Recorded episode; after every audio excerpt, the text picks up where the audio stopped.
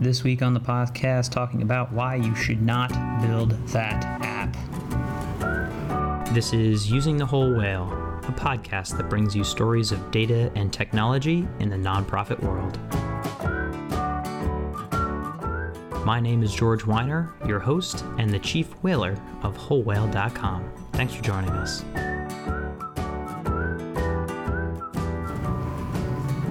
We have a special short podcast for you today, and it is focused on, you guessed it, apps, and specifically why you should not build one except for very, very specific cases, and I'll get into it. My hope here is basically to just give you the data and understanding of what it really means and what it doesn't mean to build an app. So, if your team is considering this, if you have a board member that is saying, you know what, my kids use apps, they love it. I don't know why board members sound like that, but in my mind they do. If you are having this voice and you are saying, you know, there's something nagging in the back of my mind, I'm also creating this podcast for you to send to them so I can be the bearer of truth and maybe in some cases bad news, but ultimately help save you from making a very costly financial mistake and in terms of your digital strategy. I want to draw back though. I want to draw back. The iPhone comes out, blows people's minds. Steve Jobs talks about it as, you know, uh, a phone has apps and it also has the internet. And you just keep saying it and saying it. And the one piece that we overlooked, you know, uh, the importance of it is that web connected device. And now it is gobbling up and becoming more and more uh, a dominant source uh, of traffic. And don't believe me? Your first bit of homework go on to your web analytics and Google Analytics go into devices and look at that distribution.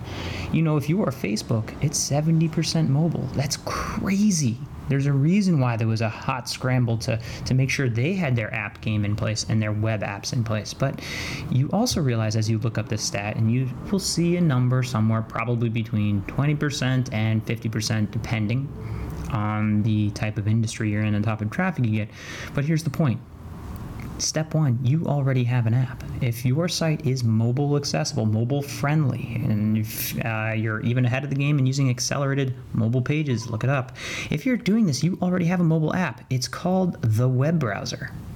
Every phone has on your main screen, pull it out, and look you uh, probably even in your in your in your quick bar your quick access uh, have a web app. And that's where people are going and finding your current information and using it and doing whatever searches uh, they may be. By the way look to the app to the side of that and you will see maybe a instagram app or a Facebook app or a Twitter app. And guess what? When they go on, look through their content, they see, you guessed it, your content. If you're doing it right, you are already on several apps that people have. So think about your mobile strategy. Not just saying, "Hey, if we don't have an app, we're not on a phone." You're already on you're already on people's phones.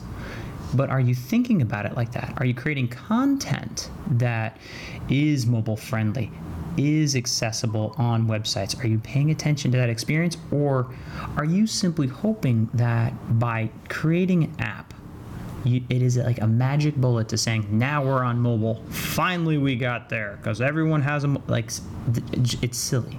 And I'm going to continue to explain why. So, when you're looking at that home screen on your own phone, genuinely look at it. According to TechCrunch data in 2018, you know, we use about nine apps in a given day, 30 in a given month. We're kind of picky on the apps we use. So, if what you're coming up with, if what you're thinking about is not a first screen app, meaning like I open it up and there it is, or even any screen, and there I go and go to find it, think about how often. Scroll to the right, right? Flip over a couple pages. I want you to look at some of those pages of apps and say, like, you know, when was the last time I used it? And that's what's going to happen to, I'd say, 99.999% of any app you're thinking about. You are going to be a second screen or worse app, which means you're going to fall into the larger buckets of 20% of apps, literally that are used once and then deleted. That's a current stat 20%, one in five, one and done. I looked it up and it's gone. Next, 80% of apps don't survive that month, get deleted.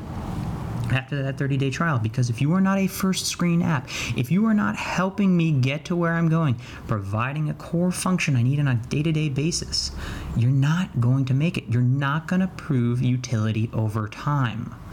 So as you build it, think about the use case, and it it like if it doesn't meet that, if it's not giving me uh, exactly that ongoing resource that I need, uh, you're not going to survive as an app. If you are not dependent if you're not dependent on the native functionality of a phone, meaning the the dynamic GPS inside of it, if you are not relying maybe on uh, a motion sensor in it, if you're not pulling in contacts, if you're not dependent in terms of the feature uh, and functionality you're providing that is dependent on uh, the native app environment or push notifications, uh, you're just not going to make it. It doesn't make any sense because your website is already delivering that information. And if you're thinking, "Oh no, it's a it's a GPS lookup, so you can finally find a location near you," that's called Google Maps.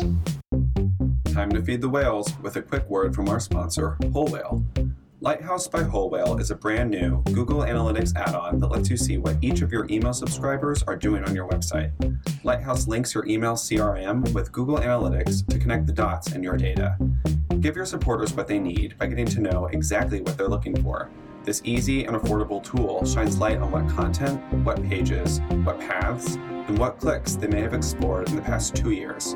Learn more at getlighthouse.io. That's getlighthouse.io. And now back to our show. And by the way, your website already has a zip code lookup. You can also look at the IP address and say, hey, here's that information based on where we know. Uh, and by the way, once they look it up once and know where, you know, let's say a park is or a position is, they don't need your app anymore. So if you are a one and done type of service, you're not an app. Next, let's let's invite the conversation about well, it's so easy to build cross-platform apps now. It's not as hard as it once was. So, if you were going to talk to a app developer, right? You're going to talk to them and they're going to make it sound so easy. Look, we're going to use React or Flutter or some other cross-platform code that finally, you know, you create it once and you can just quickly publish it everywhere. It's just not true. It doesn't work that way. You first off are dealing with the iOS marketplace, you're dealing with the Android marketplace. By the way, 2 million apps plus on Apple. 3 million plus on the Play Store. So if you think you're going to be found in there by some divine search, uh, you're probably wrong if you're not in that uh, if you're not in that stream there people are not just going to be browsing and saying finally a way to connect with my nonprofit through the app store. It's going to be all by your own pushing and pushing and pushing of your direct link into the app stores. But think about it. Now come back to the development. The promise of a cross platform says like oh here's one code base. It's just not true. You at least have multiple ones to handle these different stores. And by the way when you get a different bug or a different issue on a different uh, release of you know the Android or iOS platforms, you then have to maintain that. You have to update and upgrade and continue to refine it. And it's costly. It's very costly. I mean, whatever price you're imagining, you know, double it because the maintenance and making sure it still works on an ongoing basis, depending on like the varied devices that are out there, uh, there's a lot of dollars, right? So your initial cost of oh man, we can you know throw thirty thousand dollars at this thing and get it get it out there, and, and then we're good. Like no no no no no, far more costly to keep this thing up and the ongoing maintenance contracts. So explore the true cost of keeping that app, in addition to the fact that remember one in five are just going to use it once. 80% are going to delete it after a month. Okay, so we're moving through this rant. I'm trying to get you to see and really explore should you have it. It is a great, bright, shiny toy. Maybe I haven't talked you off of the ledge yet. Maybe you're like, no, no, no, we got a grant to do this. Um, there's so many other ways to build mobile strategy. Have you considered SMS? Maybe, maybe not. That's text messaging. And so if you're other use case for your app is like, well, it has push notifications. It's right there in the person's phone, and it, and it saves data offline, so so people can get access to it. By the way, SMS is far more prevalent across cross device. That is truly cross platform when you look at it. And so, if you have an SMS strategy, suddenly you can push information, send pictures, and do any manner of GPS lookups and have uh, a much broader reach for a lot less cost than building an app. And that's a true mobile strategy, building that in. So, before you get an app, hey, I better see an SMS strategy beyond that, building the app, think about having a lo fi test maybe. Is there another app that is in the marketplace that is similar to yours that maybe you can uh, work with, add your content, custom brand, or white label? So, events are a classic one around this. It would be silly to build an event app because there are tons and tons and tons of them for managing your event think about also a uh, potential landing page. Say, hey, we're thinking about building an app. This is what it looks like. Click here to sign up for the beta beta release of it. And by, by the way, if nobody clicks on that, that is like a glimpse into your dreary future of trying to push people to go download yet another app. Uh, and if you put people in a room that love your organization, uh, it's it's going to be biased. Frankly, it's going to be a biased group of folks that say, "Yeah, we love you. We definitely use your app." Like that's just a lie. It's simply not true. And you can create a you know a basic test of saying like, hey, here is uh, a downloaded app of basically a web browser, frankly, uh, that points directly to our homepage, and we're going to put it on your screen. How often do you go to it? And it goes to this page and it does this thing, uh, and you'll get the actual stats from that, and you can look at it. Uh, there's so many, there's so many better uses of uh, of money in a technical landscape, uh, and I hope that this is beginning to get you to, to be a little bit more skeptical skeptical of uh, of building it.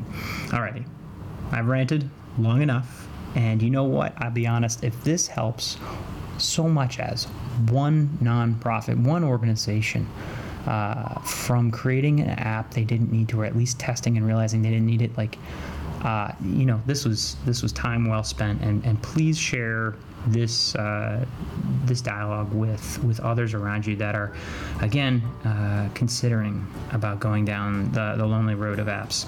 That's it. That's all I got for you. We'll have uh, links to uh, some of the data mentioned in, in here in our follow up and recap in uh, wholewhale.com slash podcast. Hope you enjoyed it.